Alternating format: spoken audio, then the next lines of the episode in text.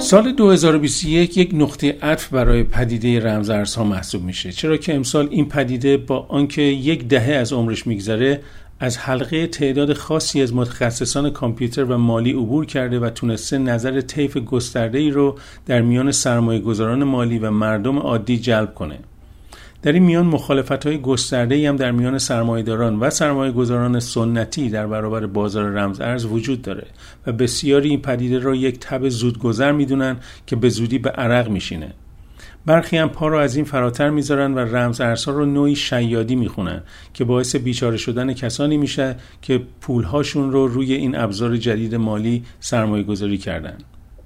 در هر صورت اونچه که مسلمه پیدایش رمز ارزها نتیجه یک ضرورت تاریخی در داد و ستت مالی میان مردمان بوده و یکی از ویژگی های مرتبط با اون علاقمندی طیف وسیع از جوانان و نوجوانان هیجان زده به این پدیده است که فاصله میان خودشون و والدینشون رو در ری به وسعت اینترنت می‌دونن و معتقدن که آب رفته به جوی باز نمیگرده و قطعا رمز ارزها اومدن که به عنوان یک ابزار داد و ستد مالی در آینده بمونن. این نوجوانان باور دارن که دریافت و پرداخت پول نباید کار سختی باشه و اونها می‌تونن از پشت کامپیوترهاشون بدون اینکه آقا بالا سری مثل بانک ها صاحبان کارت های اعتباری و یا قانونگذاران براشون تعیین تکلیف کنن اموراتشون رو بگذرونن. بعد از این مقدمه بریم به سراغ استخراج رمز ارز که در برنامه قبل وعدش رو داده بودم. حتما شما در اخبار یا صحبت با دوستانتون با واژه استخراج بیت کوین روبرو شدید.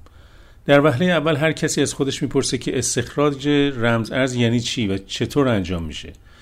بگذارید در ابتدا یک توضیح کوچیکی بدم که ممکنه برای خیلی از واضحات باشه. وقتی صحبت از کریپتو و رمز ارز میشه تماما در دنیای مجازیه و در عالم واقعیت ما سکهی به نام بیت کوین که بشه لمسش کرد نداریم. در گذشته در برخی مکانها شنیده شده که افراد حقوق باز سکه های ضرب شده از فلز را با عنوان بیت کوین فروختن. و اما استخراج چیه؟ در برنامه قبل در مورد بلاک چین گفتم که یک دیتابیس یا دفتر ثبت تراکنش ها در دنیای رمزارز هاست. وقتی یک داد و ستد انجام میشه به عنوان یک سند در آخر این زنجیره به ثبت می‌رسه. برای نهایی شدن این معامله احتیاجی که فرد یا افرادی اون رو تایید کنند.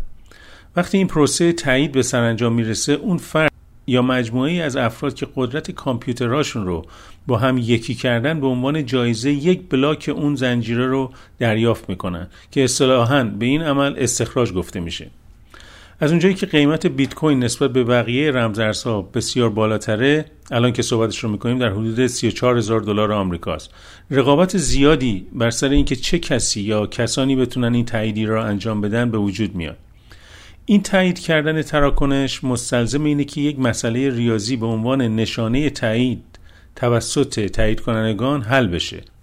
هرچی که رقابت در مورد تراکنش رمز ارزی که ارزش بالایی داره بیشتر میشه کامپیوتر افراد تایید کننده باید قدرت بیشتری برای حل اون مسئله داشته باشن که اصطلاحا به اون hash rate گفته میشه. حالا سوال اینه که این پولی که به این افراد به عنوان استخراج کننده می‌رسه از کجا پرداخت میشه و از کیسه کی بیرون میاد؟ این پول رو دو سوی معامله کننده در تراکنش پرداخت می‌کنه که به gas rate معروفه. این در مورد تبدیل یک رمز ارز به رمز ارز دیگه هم صادقه و این gas rate باید پرداخت بشه. هر چقدر در لحظه ای که تراکنش صورت می‌گیره تقاضا زیاد باشه میزان این gas rate یعنی جایزه یا حق‌الزحمه ای که به تایید کنندگان داده میشه بیشتره.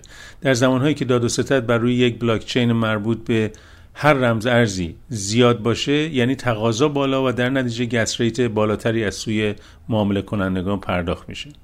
در اینجا من اشاره کوچیکی فقط به این موضوع استخراج رمز ارز کردم و این مطلب رو در برنامه آینده ادامه میدم. به خصوص باید در مورد رمز ارز ایتریوم که پدیده جدیدی در دنیای رمز ارزهاست و تونست تکنولوژی به وجود اومده توسط بیت کوین رو چندین مدار بالا ببره توضیح بدم. و اما چند خبر کوتاه. مؤسسه بزرگ مالی جی پی مورگن که بانک معروف چیس در آمریکا متعلق به اونه اعلام کرد که فرصتهای خوبی رو در رمزارز ایتریوم می‌بینه. جی پی مورگن تا پیش از این یکی از مخالفان سرمایه گذاری بر روی رمز ارزها بود یک مطالعه جدید نشون داده که سه کشور آمریکا، سنگاپور و قبرس در میان کشورهای دنیا آمادگی بیشتری برای پذیرش رمز ارز به عنوان یکی از ابزار داد و ستد مالی دارند. بنیاد آموزش کریپتو در تحقیقاتش بیش از 200 کشور دنیا رو مورد بررسی قرار داده که آمریکا به عنوان بالاترین کشور میزان پذیرش به لحاظ وجود دستگاه ATM در کشور قوانین قانونی و جستجوی بسیار توسط مردم در گوگل در مورد کریپتو قرار گرفته.